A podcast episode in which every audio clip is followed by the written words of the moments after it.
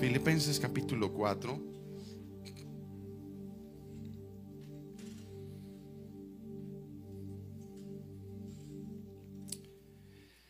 El verso número 6 y el verso número 7. Filipenses capítulo 4, el verso número 6, el verso número 7. Estos dos versos nos van a servir esta mañana como apoyo para ver en la palabra del Señor un tema que nos puede ayudar en nuestra vida, amén. Dice el verso 6, si ustedes quieren leer conmigo pueden hacerlo. Por nada estéis afanosos, sino sean conocidas vuestras peticiones delante de Dios en toda oración y ruego, con acción de gracias. Y la paz de Dios, que sobrepasa todo entendimiento, guardará vuestros corazones y vuestros pensamientos en Cristo Jesús. Amén. Démosle gracias al Señor por la palabra que Él tiene para nosotros, por favor. ¿Quién quiere decirle al Señor gracias? Padre, gracias te damos por la palabra que tienes para nosotros, Señor. Inclinamos, Señor, nuestro oído, nuestra alma, Señor, nuestra vida, Señor, a tu palabra. Te damos gracias porque ella es viva y eficaz, porque tu palabra produce vida, Señor. Gracias por tu palabra bendita, Señor. Gracias por tu palabra, estamos vivos. Por tu palabra, Señor. Por tu palabra hay esperanza en nuestro corazón. Por tu palabra hay gracia, Señor. Gracias te damos, Señor. Amén. Tomen sus lugares, por favor.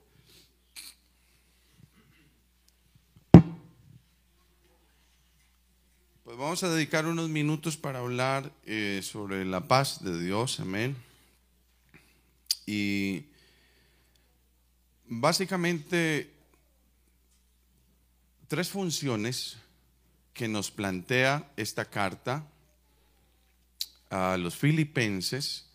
Tres funciones que tiene la paz de Dios, planteadas de acuerdo a este texto de Filipenses.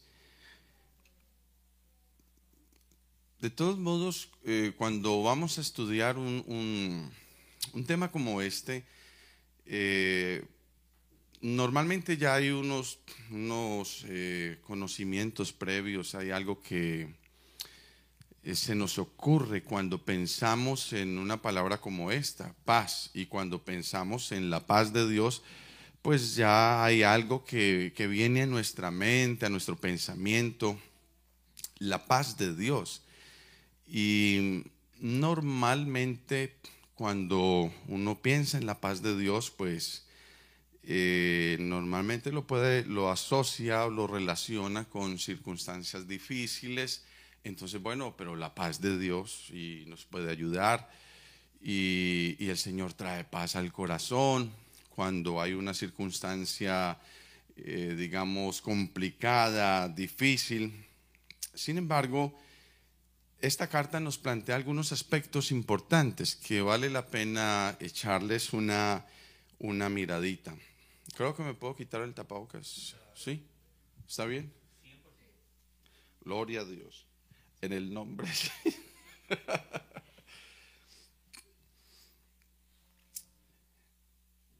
Filipenses tiene unas características importantes. Partimos que fue la primera iglesia donde el apóstol Pablo pudo, digamos, establecer en Europa.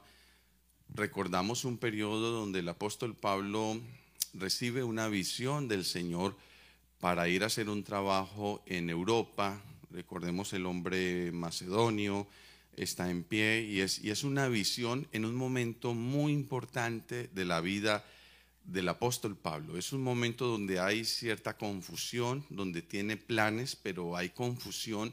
Y no sé, probablemente Pablo no ha sido el único que ha tenido planes y que en esos planes hay algo difuso. como la neblina que de repente están los edificios en Manhattan, pero la neblina los tapa y parece que son pequeños, pero se va la neblina. ¿Y cómo le llaman neblina en inglés? Fog. Pues cuando se va, entonces, wow, no es tan pequeño el edificio. Y ocurre que hay planes que tenemos donde llega neblina y hay algo confuso, y esto lo vivió Pablo.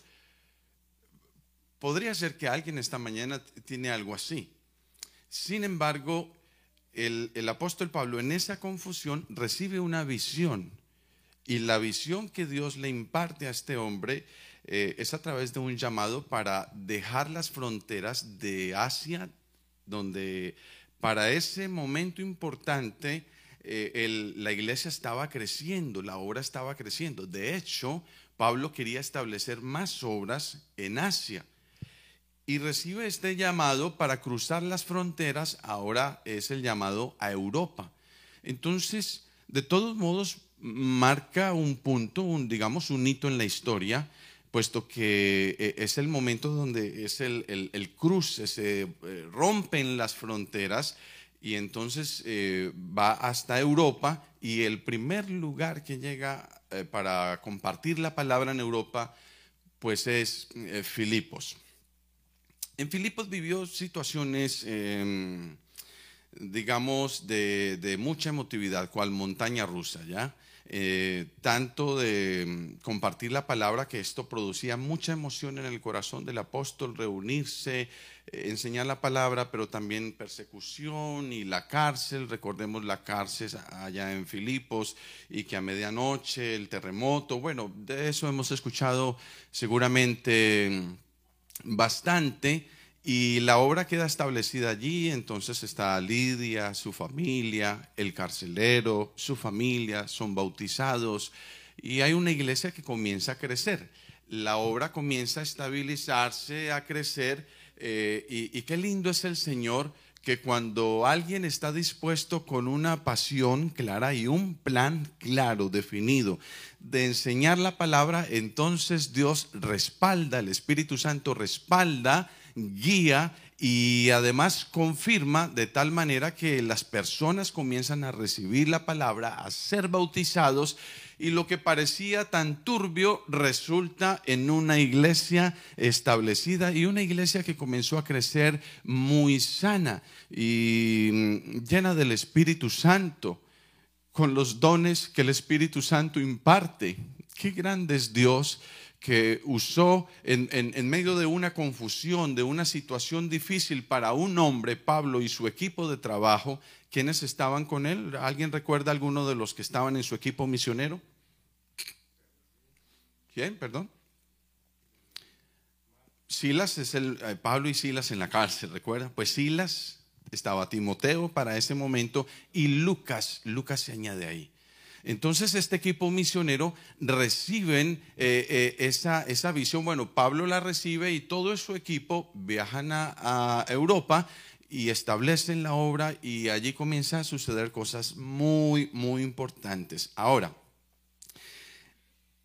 la carta se da, evidentemente, años después. El apóstol envía esta carta por una razón. Porque aunque Pablo está encarcelado, probablemente en Roma, entonces recibe de allí con uno de los hermanos de la iglesia en Filipos, recibe una ofrenda que le envían. Los hermanos en Filipos amaron profundamente la labor ministerial del apóstol Pablo. Y qué lindo cuando hay una iglesia que ama la labor de su ministro. Mis amados hermanos, los que estamos aquí reunidos, quienes están conectaditos allá en su casa, como dijo hermano Joel ahora, quizás está trabajando, pero está escuchando en su audífono, y probablemente estén en diversas actividades, pero está conectado escuchando la palabra. Hermano, por favor, ame a su pastor, ame el trabajo que Dios está haciendo en la obra, en la iglesia, a través de su pastor, de su ministro. Ore por él, sea agradecido, y reconozca la labor que Dios hace a través de su ministro. Eso es lo que nos enseña la carta a los Filipenses. Hay textos muy conocidos de Filipenses. Todo lo puedo en Cristo. Ese texto, ¿quién no ha escuchado un sermón basado en ese texto? Y que nos motiva, hermanos, vamos adelante. Sí, podemos, sí, está bien. Pero espera, la carta tiene otros enfoques. Para empezar, es una carta de agradecimiento. ¿Por qué? Porque esta iglesia se reúne y con Epafrodito, mira, Epafrodito, ¿nos haces un favor? Sí, claro, no hay problema. ¿Tú viajarías hasta Roma para llevar la ofrenda a nuestro pastor? ¿Sí? Bueno, no era por ninguna de las aerolíneas, Delta, American Airlines, no era esto. Eran viajes diferentes. No era un viaje en un tren cómodo y en un bus muy cómodo o en un automóvil y 0 kilómetros. No eran estos viajes. La situación era muy diferente. Esta mañana yo estaba muy temprano ahí orando y en la casa donde el hermano José, quien tan amablemente nos recibió en su casa, y gracias por ello, estaba ahí en la sala. Entonces, pues ahí en la sala y el comedor estaba friecito, pero es muy chévere, se acerca uno y solo un toque y la temperatura comienza a estar muy cómoda. Pero yo estaba ahí sentado, puse la calefacción y me acordé que el apóstol Pablo no tenía calefacción en sus inviernos. No tuvo calefacción, no tuvo muchas comodidades. Dios me permitió estar en la cárcel donde él estuvo en Roma, y en un invierno, en un diciembre como este, estaba muy frío, bajaba de 30 Fahrenheit, bajaba la temperatura, y yo solo pensaba algo. Cuando él escribió a Timoteo y le dijo, mira, si tú puedes venir, ven, te lo pido. Pero eso sí, pasa por donde el hermano Carpo, tráeme el abriguito. Mi abriguito se quedó allá, tráeme los libros. Ve, Timoteo, ojalá sea antes del invierno. Tráeme el abriguito. No podía él abrir su closet y encontrar muchos coats, muchos abrigos. No podía él abrir y decir, ¿cuál me pongo? ¿El rojo, el negro, el azul, el verde, el amarillo? No. No sé qué pasó cuando salió de la casa de Carpo, olvidó su abrigo y cuando llegó allá, ¡ah, mi abrigo! Pero aunque no tenía esas comodidades, no tenía muchas opciones. Yo he olvidado mis zapaticos para este traje en donde unos hermanos que nos recibieron en Pómpano. Y esta mañana yo dije, Dios mío, no, y ay, con esos tenis de pelea, y qué vergüenza de los hermanos. Y hermano José dijo, no, póngase los míos, o sea, están nuevecitos, los compré al matrimonio y nunca los usé. Pero Pablo no tuvo eso. Entonces yo dije, tenía calefacción para estudiar la palabra, para orar. Tenía unos zapatos nuevos. Y yo dije, Señor, pues sí, hay muchas comodidades en esta generación, pero por favor, pon una pasión clara en nuestros corazones. Por una pasión clara, un propósito de vida. ¿Por qué respiras tú? ¿Para qué vives? ¿Por qué estamos aquí? ¿O solo para disfrutar calefacción, un buen automóvil, un buen tren que te lleva por toda la ciudad y unas buenas comidas? No, tiene que ser algo más. Porque estos hombres no tuvieron ni el tren, ni el avión, ni el automóvil. No tuvieron ninguna de estas cosas, pero está claro en su forma de escribir lo que hay en su corazón. Hermano, normalmente tomamos textos y en esos textos nos gusta ver cosas que nos alienten para nuestro proyecto y que seamos bendecidos económicamente. Pero las cartas no fueron escritas con esos enfoques. Las cartas fueron escritas con otro enfoque: el ser lleno del Espíritu Santo, el crecer en la gracia del Señor, el crecer en la obra del Señor, el ser prosperados espiritualmente, el ser transformados de gloria en gloria. Los hermanos reúnen algo. Epafrodito, ¿nos haces el favor? Sí, por supuesto. Y Epafrodito viaja. Y cuando llega donde el apóstol, dice, mira, los hermanos, ¿recuerdas a la hermana Lidia? ¡Wow! ¿Cómo no va a recordar a la hermana Lidia? Por supuesto, ¿recuerda a sus hijos? Esos muchachos tremendos.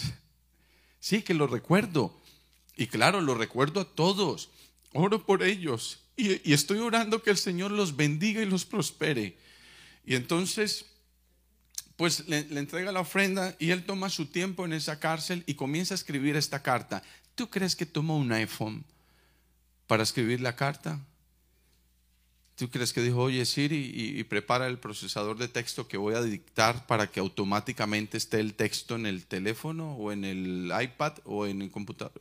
¿Tomó computador? ¿Laptop? No tenía laptop. No lo tenía. Porque los sistemas de escritura eran diferentes.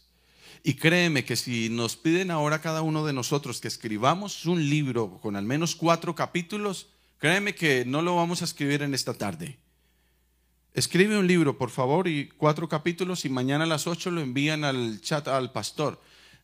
No lo vamos a tener, no nos pidan esa tarea, porque escribir un libro es complicado. Y con la tecnología que tenemos, y es difícil. Ahora, estamos hablando de un tiempo donde el sistema de escritura era muy diferente. Pero con todo y eso, el apóstol toma su tiempo, el esfuerzo, y dedica ese tiempo, ese esfuerzo para escribir una carta, y hoy la tenemos ahí. Usted la tiene en su iPhone y la tenemos de todos los medios posibles. Pero a este hombre le costó. Tiene que ser que había una pasión, un fuego en su corazón. Tiene que ser que en su corazón tenía algo claro de por qué escribía, para qué vivía. Y escribe esta carta para decirle gracias, una carta de agradecimiento. Esta no era una carta de quejas, estoy en la cárcel, hermanos, oren por mí, hay poder en Jesús, reprendo al diablo y al devorador. No estaba reprendiendo al devorador ni al diablo ni nada de eso. En esta carta, aunque está en condiciones muy complicadas, no eran las cárceles en países como estos. No, era una cárcel de Imperio Romano. Ese es otro paseo. Es otro paseo. Pero allí está el hombre escribiendo una carta, y en la carta él tiene agradecimiento. Porque cuando uno está lleno del Espíritu Santo, en su corazón hay agradecimiento. No porque en mi billetera hay un $1. No, mi agradecimiento no depende del dólar. Mi agradecimiento no depende de si me ha dado un traje o 2 trajes o 3. Mi agradecimiento no depende de eso. El agradecimiento depende de algo más grande. Pablo sí reconoció, yo soy un vaso de barro, ni me miren, soy tan frágil.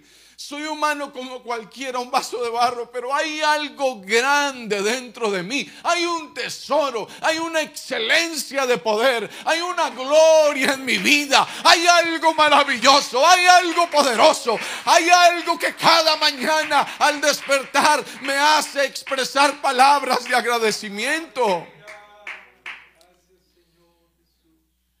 No damos gracias solo porque hay dinero o hay un buen alimento. No, damos gracias por todo lo grande que Él ha hecho en nuestras vidas.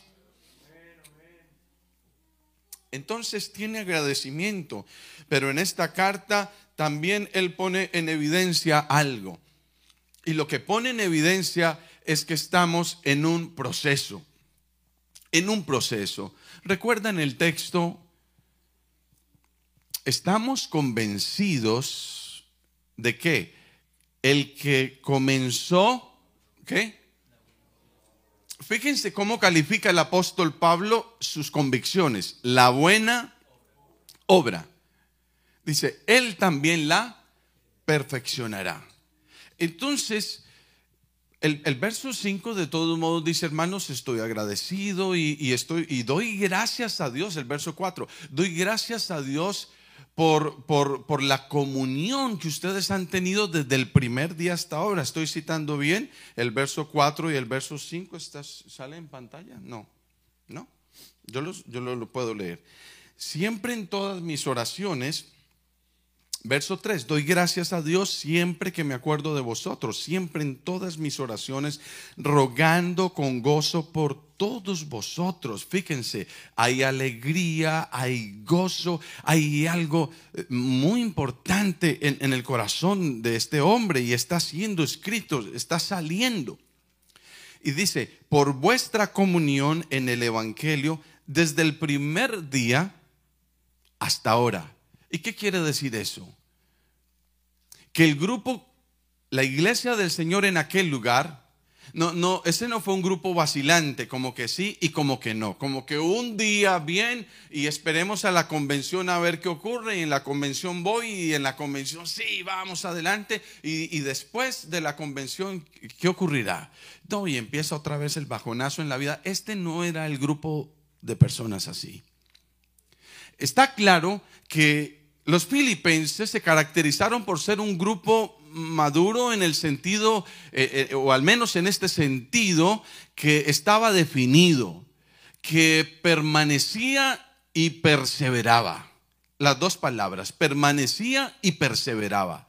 Es lo que dice el texto, dice: por vuestra comunión en el evangelio, yo estoy agradecido por ello, desde el primer día hasta ahora. En otras palabras, me alegra, mis hermanos, que ustedes desde que recibieron al Señor han permanecido y han perseverado. Es decir, hasta ahí pónganse un 10. Hasta ahí nos calificamos bien, diría el apóstol. Hasta ahí va el asunto bien. Ahora, el verso 6 dice: estando persuadido de esto, que el que comenzó en vosotros la buena obra la perfeccionará. Entonces, como que cuando va en la autopista, en el express, y de repente va todo fluido y vas casi a 70 millas, aunque no deberías, ¿verdad? Bájenle, por favor, 65 límite. Pero de repente, y si ya esta tarde comienzas a ver esa línea y muchas luces rojas, el trancón. ¿Quién ha vivido un trancón en esta ciudad? Bueno, pan de cada día. Y a veces fluye, pero de repente llegamos al nudo. Y cuando ve el GPS, a veces la línea está tranquila, de repente la línea está naranja y de repente la línea está rojita. Uno dice, ya sé a dónde voy. Está atascado el asunto. Aunque va fluyendo, va lentito, va fluyendo, pero no a la velocidad para lo que fue hecha ese express. Porque no hicieron ese express, y para Brooklyn me contaban, hermano, que en una autopista de esas hicieron quitar muchos edificios para que se pudiera hacer una autopista y que fluyera, y no la hicieron para que la gente fuese a 3 millas por hora. No, por aquí deben fluir a más, 30, 40, 50 y más. Es decir, que el sentido el propósito de esa autopista no es para andar lento. Es para que puedas ir rápido, express, es para ello. Y pues Pablo es consciente que en la vida cristiana igual, el asunto va bien, pero hay otros asuntitos, que aquí es donde quiero llamar la atención de todos. Hay otros asuntitos. Entonces, por ejemplo, entendí que Jesucristo es Dios. Vamos a 70, 80 millas, vamos a 100 millas por hora, eso va volando. Oh, hermano, nadie me mueve de ahí. Yo sé por qué Jesucristo es Dios. Nadie me mueve. Y la adoración y el canto en la iglesia, las millas por hora. Sí. So, vamos en verdad volando. Pero hay otros asuntitos que llegan a un atasco. Y son asuntos, mis amados hermanos, que tienen que ver con nuestro carácter. Con nuestro carácter. Fíjense que en esta carta no se les recrimina a ellos fornicación, como si se recrimina a otras iglesias en un caso, la iglesia de los Corintios. Aquí no se está recriminando brujería, y es que ni mentira. No sé, si usted lee la carta desde el primer verso hasta el final, nos está diciendo, hermanos, no se mientan los unos a los otros, hermano, hay que dejar fornicación y adulterio. No se está diciendo eso. Es decir, por estos aspectos el asunto va fluido, vamos en express, vamos 40, 50, va bien. Pero hay otros asuntitos donde el tema se pone difícil. Entonces, es lo que Pablo aquí comienza a plantearles. De todos modos, hermanos, doy gracias a Dios porque ustedes han permanecido y han perseverado, y gloria a Dios por ello. Sin embargo, estamos en un proceso, mis hermanos, estamos en un proceso. Y cuando comienza a mencionarles esto del proceso, entonces llega al punto. Y el punto problema, la situación problema que tenían era sobre ese aspecto que estaba entorpeciendo el crecimiento espiritual. ¿Cuál era el aspecto que estaba entorpeciendo a algunos hermanos allí? Entonces yo quiero invitarles para que abran sus Biblias, por favor, o en su celular, o en el capítulo 1.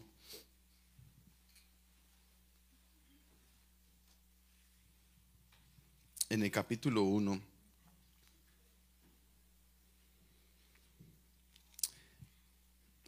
Fijémonos lo que dice el verso 13, verso 14 y verso 15. De tal manera que mis prisiones se han hecho patentes en Cristo en todo el pretorio. Se está refiriendo a la guardia romana que lo custodiaba y en todos los demás. Lo que él está diciendo en ese texto, que suena así como tan que no entiendo, lo que está diciendo es: he dado testimonio de Cristo aquí y algunos soldados están escuchando y algunos de ellos vienen y hago la reunión con ellos y les comparto la palabra.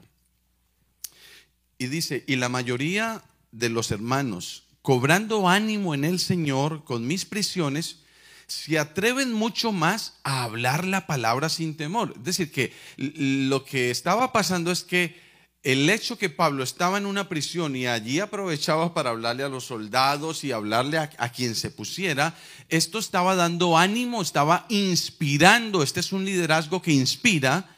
Estaba inspirando a los hermanos ¿a qué? A hablar la palabra sin temor. Recordemos, no están viviendo en una generación como la nuestra, que los derechos humanos internacionales protegen lo que tú crees, lo que tú profesas. Y además protegen que tú profeses individual y colectivamente. No había derechos humanos internacionales, no había para ese momento, pero sí había un imperio que estaba maltratando, estaba torturando a muchos cristianos también. Y los hermanos son inspirados a hablar la palabra. Ahí es donde va mi punto. Si los hermanos fueron inspirados a hablar la palabra en ese tiempo, bajo esas circunstancias y condiciones, hermano, ¿cuánto más nosotros en esta generación donde Dios nos ha puesto? ¿Cuánto más nosotros? Ahora dice: algunos a la verdad predican a Cristo. ¿Cómo dice? ¿Lo pueden leer ustedes, por favor? ¿Predican a Cristo por qué? Wow.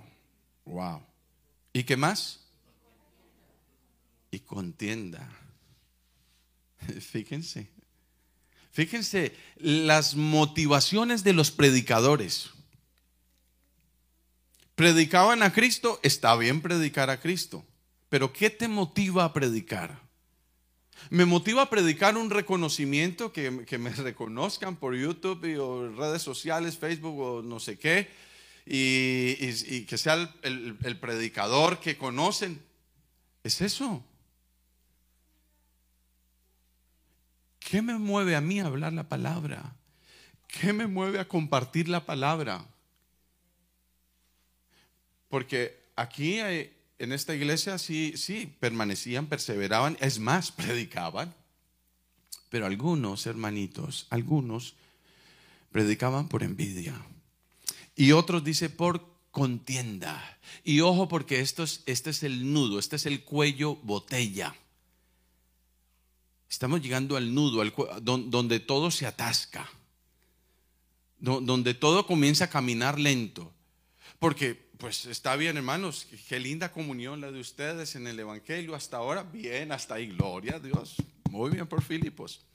Pero cuando dice: algunos predican por envidia y otros por contienda, contender, ¿sabes lo que significa la palabra contender?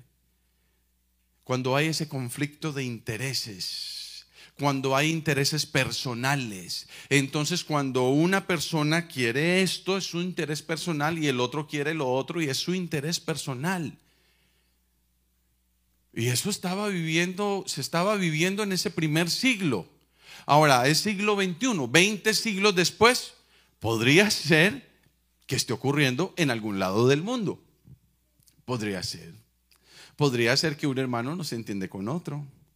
Podría ser que un hermano no se entiende con el trabajo. No, hermano, me pongo a trabajar con ese hermano. No, no. Podría ser. No aquí, pero de pronto en otro continente. Por si acaso algún día. Nunca se sabe.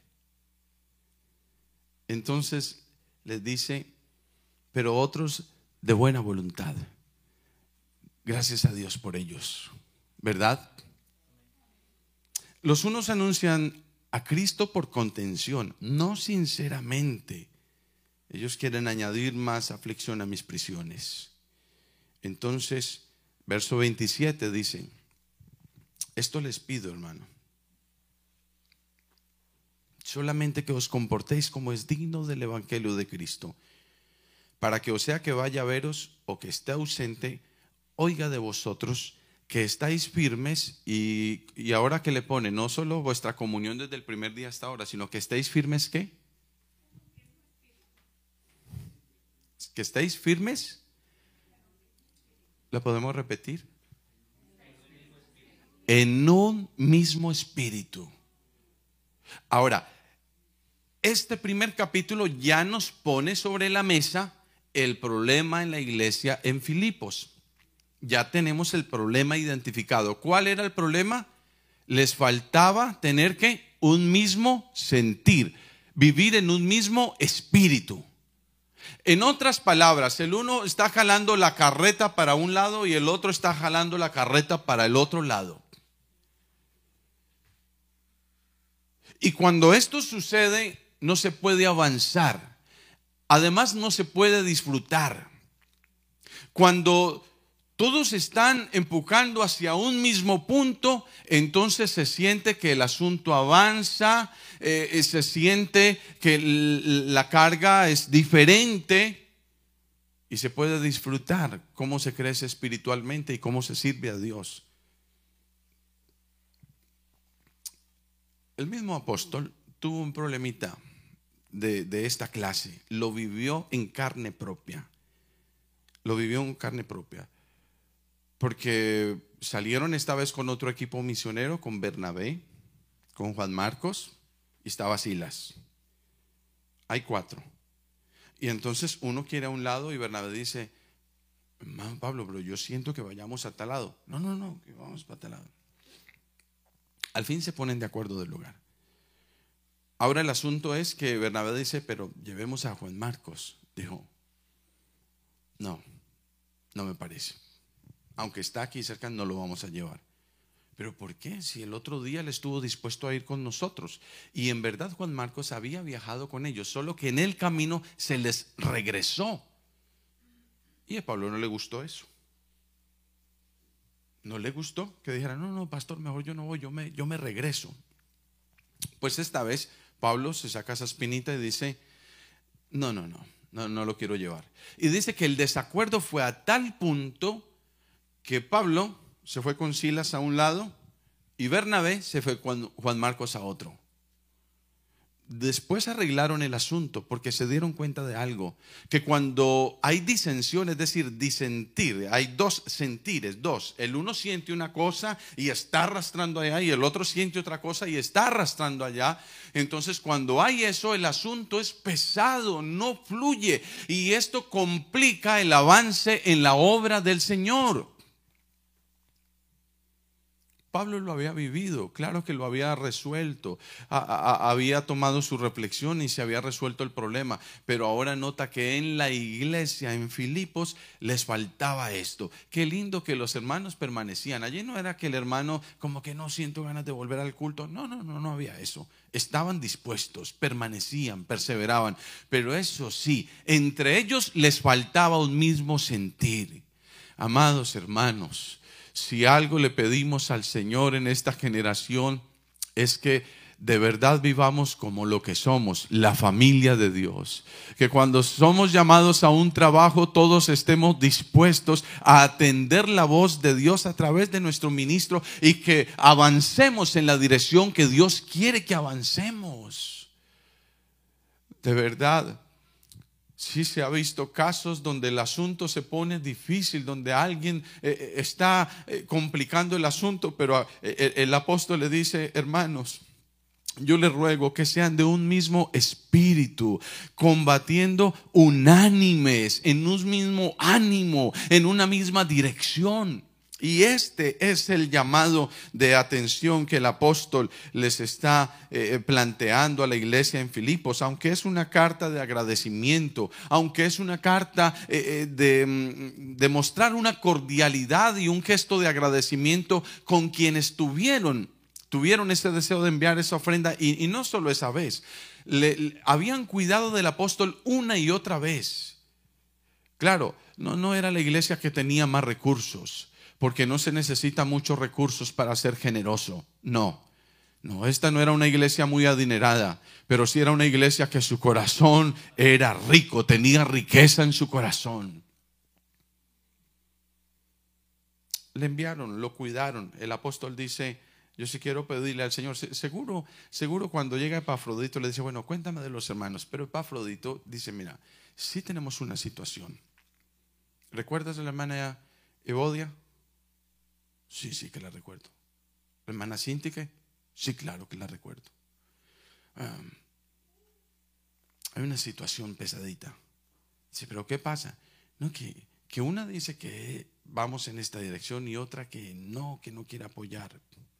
Dice: pero qué extraño, dice el apóstol, qué extraño, porque ellas combatieron conmigo por la fe. Ellas son colaboradoras, son mujeres que están dispuestas a poner su vida por la obra del Señor. Fíjense, no se está hablando de mujeres malas, se está hablando, ese es capítulo 4, verso 2, si me pueden ayudar en la proyección, por favor. Capítulo 4, verso 2. Estamos estudiando en la carta a Filipenses y ahora el verso capítulo 4, verso 2.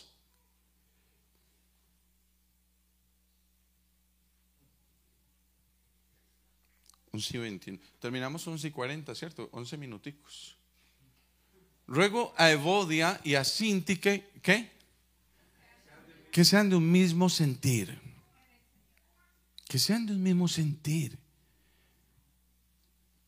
Asimismo te ruego también a ti, compañero fiel, que ayudes a ellas. ¿Qué dice el verso 3? Que combatieron juntamente conmigo. Es decir, no se está hablando de dos damas de la iglesia que había que empujarlas para ir a un servicio, que como que un poquito frías y entre tibias y frías y hasta con nieve y... No se está hablando de ese tipo. Los hermanos estaban cantando no era tiempo de nieve para ellas. Estas son unas hermanas llenas del Espíritu Santo. Ellas, Evodia y Síntique, combatieron juntamente conmigo en el evangelio. Menciona luego a Clemente y a otros colaboradores. Pero fíjense, ¿cómo sería el asunto que Pablo, siendo judío y con un pensamiento judío que normalmente para aquella época era muy machista, aunque Pablo se liberó de eso, pero dice: estas mujeres, wow, tremendas mujeres en Dios. Pero ahora, ¿qué les está pidiendo? Verso 2, les ruego, hermana Evodia, hermana Síntique, les ruego algo, les pido. Y me encanta cómo habla el apóstol, porque no es un regaño desafiante, no les está haciendo quedar en ridículo, no, les está haciendo un ruego. No es el pastor que está ordenando y hermana, cállese, no, nada de esto. Hermana, les ruego, les pido. Hermana Evodia y Síntique, por favor, sean de un mismo sentir. Entonces aquí es donde la paz de Dios, ahora si aterrizamos estos últimos minutos, nos da tres funciones, nos muestra el apóstol tres funciones. Y es justo la primer función de la paz de Dios, este efecto. La paz de Dios se disfruta con los demás. La paz de Dios tiene esa primer función, que es para vivir en paz con los demás. La paz de Dios es fácil pensarla cuando la situación está difícil, hermano, tranquilo que el Señor le va a dar paz. Hermano, estoy desesperado, estoy en crisis, tengo depresión, tengo estrés, tengo... Oh, hermano, la paz de Dios, espera un momento. Antes que eso, la paz de Dios nos fue concedida a nosotros. Recordemos que a los colosenses el apóstol les dice que la paz de Dios que gobierne vuestros corazones. La paz de Dios debe ejercer en mi vida un gobierno. La paz de Dios no es una herramienta que yo tengo como para el momento difícil, el momento de turbulencia, el momento de la prueba. Entonces saco esta herramienta, ¡shas! Paz de Dios, ya, tranquilo. No, la paz de Dios no funciona como una herramienta ya guardadita. La paz de Dios es un gobierno, debe ser un gobierno en nuestras vidas. La paz de Dios gobernará vuestros corazones, a la que asimismo fuiste llamados, a los hermanos colosenses. Entonces, la paz de Dios tiene una primer función, el vivir en paz con los demás. Estaba claro de una iglesia que había que aplaudirle muchas cosas, es muy bonito, pero bueno, estamos en un proceso. Sí que la iglesia va a 50, 60 millas en muchos planes, en muchos proyectos. Hay muchas cosas donde la iglesia se está viendo un crecimiento, muchos líderes se están levantando de esa congregación, Dios está usando a muchos líderes, están ocurriendo cosas, wow, amazing, espectaculares. Sí. Pero espérate, porque también hay unos tranconcitos. Y esos tranconcitos allá a nivel interno tienen que ver con cada corazón, cada vida, que hay un momento donde se atasca y nos está armando un atasco a todos. Porque cuando falta la comunión y cuando falta la armonía, es una muestra que la paz de Dios nos falta permitir que nos gobierne en esa dirección. Aprender a vivir en paz con todos. Oh, hermanos, yo escuché hace mucho tiempo en un lugar que alguien decía, no recuerdo dónde, pero sé que hace muchos años, y alguien decía, tenemos líderes muy buenos, tenemos tremendos hombres que en el púlpito, cuando dirigen, cuando predican, wow, eso, el ambiente rápido se comienza a poner efervescente, como cuando echaba esa pastilla efervescente en agua y y rápido la gente aplaude, y la gente ya en cuestión de minutos están saltando y aleluya, y esto es gloria, esto es el cielo. Pero ese mismo hombre que tomó ese micrófono para ayudar a gestionar ese ambiente bonito, cuando bajaba de su tarima iba a casa, en la casa era un infierno, así tal cual lo escuché.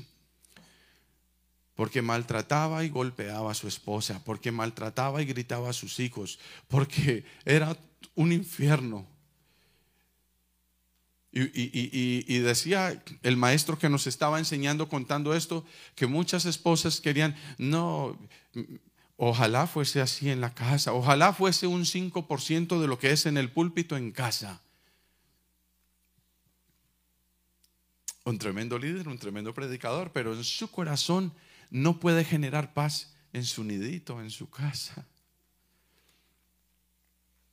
No puede generar paz con otras familias, no puede generar paz en ningún lado. Porque la paz de Dios está guardada por allá en un cajón, y va a ir a buscarla cuando él sienta que el asunto va en picada. Entonces va a buscarla, ay Señor, necesito tu paz. Pero el Señor es tan lindo que dice, ahí siempre ha estado la herramienta, mi hijo, sáquela, úsela a diario. La paz de Dios tiene una función muy importante, y esta primer función es para aprender a vivir en paz con los demás. La segunda función es para tener paz consigo mismo. Consigo mismo. Paz consigo mismo. El verso 6 que leímos dice, no estéis afanosos por nada, si no sean conocidos. ¿Está proyectado? Por favor, el verso 6 y verso 7. Siempre es muy bonito cuando podemos ir mirando todos el texto, porque escuchamos y a la vez vemos el texto, y es importante. sino que sean conocidas vuestras peticiones. Fíjense que la paz de Dios no tiene que ver con que yo no tenga peticiones y esté en plenitud, porque hay quien cree que paz es que ya tengo a todo plenitud, no me hace falta un dólar, todos los bienes están cubiertos de aquí hasta el 2148, todo eso está relajado por ese. Sí, uno cree que paz de Dios es eso. Podría ser que a enero, los biles de enero no sé ni cómo los voy a pagar, y entonces no tengo paz. No. La paz de Dios no funciona así. La paz de Dios gobierna mi vida, aunque los biles estén ahí y uno, madre mía, y en enero, ¿cómo le hago? ¿Cierto? Por nada estáis afanosos, sino que sean conocidas vuestras peticiones, dice, delante de Dios en toda oración y ruego con acción de gracias. Fíjense cómo vincula y conecta la paz de Dios con oración. Con oración. ¿Cómo nos lleva en nuestras disciplinas de la vida que la paz de Dios es generada en ambiente de oración? Este es un país donde se usan mucho los ambientadores, y los hay de todo tipo, y los hay también los eléctricos. Entonces lo conecta, le pone el recipiente, es el frasquito, lo pone y lo conecta, y ese ambientador es rico, ¿cierto? Pero si no tiene energía allá, entonces no va a ser el efecto para el que está diseñado. Tiene que tener energía y que se caliente un poco el sistema, y ese calorcito hace que ese aceite se va evaporando, ese líquido, y pues genera ese olor. Pues la oración es la que facilita y permite que la paz de Dios pueda fluir en ese sentido horizontal, esa primer función de aprender a vivir en paz con mis hermanos. No significa que siempre yo pienso lo mismo que el otro, no, de hecho no pensamos iguales, ninguno, no hay dos personas que piensen igual, no existe. Pero lo que sí existe es el respeto por su opinión, es el respeto por la persona, es el respeto por lo que Dios te ha dado, es el respeto por lo que eres tú. Y por eso mismo que te respeto, por eso mismo aprendo a valorarte, a escucharte y a respetar cómo piensas. Y a decir, bueno, tenemos que tomar una decisión, pues tomemos esta, ok, no hay problema, vamos por ahí. Y eso se llama armonía. Y decía el antiguo poema que donde están hermanos juntos y hay armonía, hay bendición del Señor, ¿cierto? Allí envía Jehová bendición y vida eterna. Ahora, que vuestras peticiones estén conocidas delante de Dios en toda oración y ruego. Nos está vinculando a la paz de Dios. La paz de Dios necesita alimentarse, se estimula la paz de Dios en ambiente de oración. Yo creo, se me ocurre que a veces nos metemos en tormenticas y tempestades, tormenticas sandicitas. Sandy, ¿la recuerdan? ¿Sí? ¿No? Sí, no era una tormentica, ¿cierto? No era. Pero a veces unas chiquiticas se nos vuelven un sandy. ¿Por qué? Porque nos falta una vida de oración. Nos falta una vida de oración. Porque sí experimenta uno, no sé si a usted le ha pasado, que en oración Dios como que a uno como que uno se quiere subir y como que algo, pero cálmese, te quieres ir, ¿cierto? Cálmate. Sí que nos falta un ambiente de oración, pero lo otro está en el verso 8. Fíjense lo que dice el verso 8. El verso 8 dice: por lo demás, hermanos, es decir, además de esto que acabo de decir, porque claro, el verso 7, y perdón que me lo haya pasado, dice: la paz de Dios, que sobrepasa todo entendimiento, guardará vuestros corazones y vuestros pensamientos en Cristo Jesús. Es verdad que la paz de Dios te guardará a ti mismo, te ayudará para que tú mismo estés en paz. Puedes vivir en paz con los demás, pero tú no puedes vivir en paz adentro. Tienes una tormenta, tienes algo que no concilias, no puedes ni dormir tranquilo, no puedes roncar plácidamente. No, con los demás está bien, no hay problema, no voy a entorpecer a los demás, pero adentro hay algo, se batalla con algo. Entonces el apóstol dice, no, espera, la paz de Dios tiene esa segunda función, para que tú ronques plácidamente, para que hasta te despiertes con tu mismo ronquido. Un día mi esposa me dijo eso. Yo dije, mi amor, ¿qué pasa? Yo, no, que tú estabas roncando, te despertó tu mismo ronquido. ¿Qué pasa aquí? Sí, para que puedas roncar tranquilo. Pero el asunto es que necesita el ambiente de oración. Y el verso 8 dice: por lo demás, hermanos, todo lo que es verdadero, todo lo honesto, ¿qué más? ¿Me ayudan a leer? Lo justo, ¿qué más? Puro, amable, lo de buen nombre. Si hay virtud alguna y algo que merece alabanza, dice, piensa así, de esta manera. Para aprender a vivir en paz con los demás y para aprender a tener paz con uno mismo, no solo necesitas oración. Necesitas oración, sí que lo necesitas, sí que lo necesito. Pero además necesito que mis pensamientos estén enfocados en cosas puras, amables, honestas, verdaderas. Oh, pero cuántas veces al pensamiento llega, ja, fulano, sutano. No, y es que claro, como él se para de ahí, él cree esto y ella cree lo otro. Y a veces no se dicen, pero allá adentro se están pensando cosas. Y esas cosas no merecen alabanza, porque seguramente no las dirías en frente del pastor. Seguramente yo no las diría en frente del pastor. Pero la palabra de Dios me dice, nos dice, oye, aprende a hacerle un filtro a tus pensamientos para que vivas en paz, para que vivas verdaderamente en paz. Limpia tus pensamientos. No es solo que no hables mal de los hermanos, no, ni pienses mal de ellos.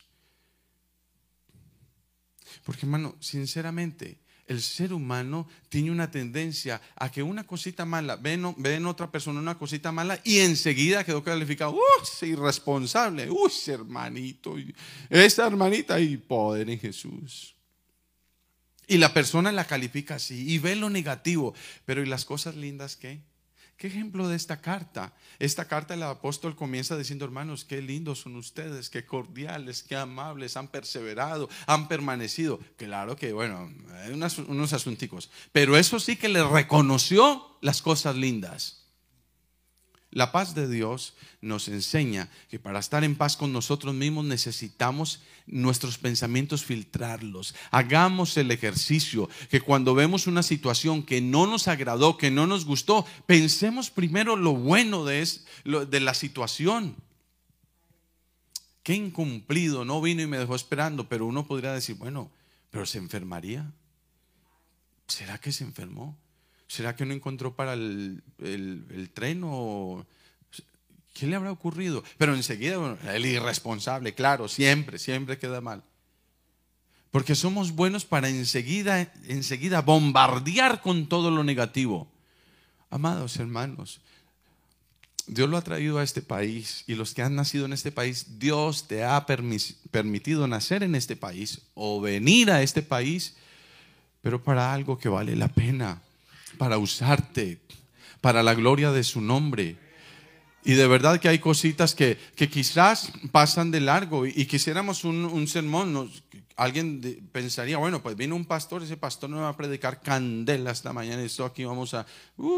No, a veces no necesitamos eso, pero sí necesitamos tomar unas reflexiones. Y yo sí pienso como el quien escribió a los hebreos.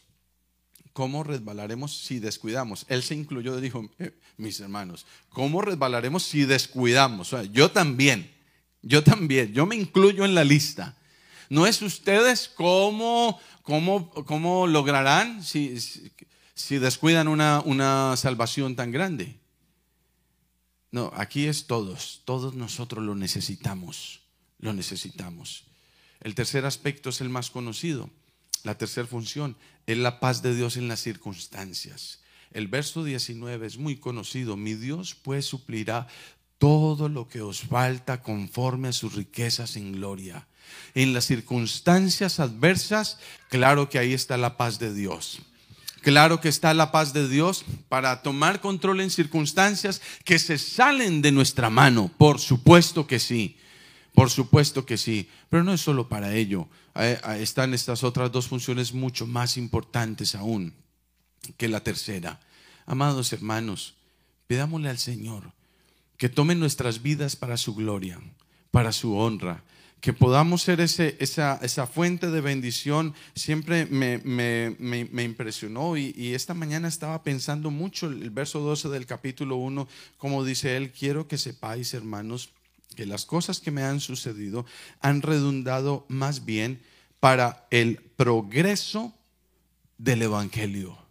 Es decir, que el apóstol pensaba que su vida, sus días, sus mañanas, sus tardes y sus noches, todas debían ser para el progreso del evangelio. Ahora, hagámonos esa preguntita a nosotros. ¿Será que mi vida en verdad ha contribuido al progreso del evangelio? ¿Ha contribuido? Mas para mí el vivir en la carne resulta para mí en beneficio de la obra. Se nota que este hombre, el apóstol Pablo, vivía en una función: el progreso del evangelio, la expansión del reino, el beneficio de la obra.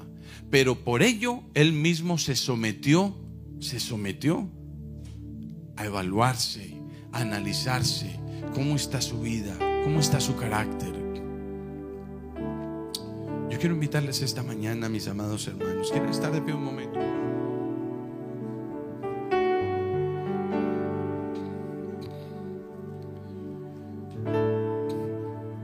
Se acerca, si Dios lo permite, el año 2022.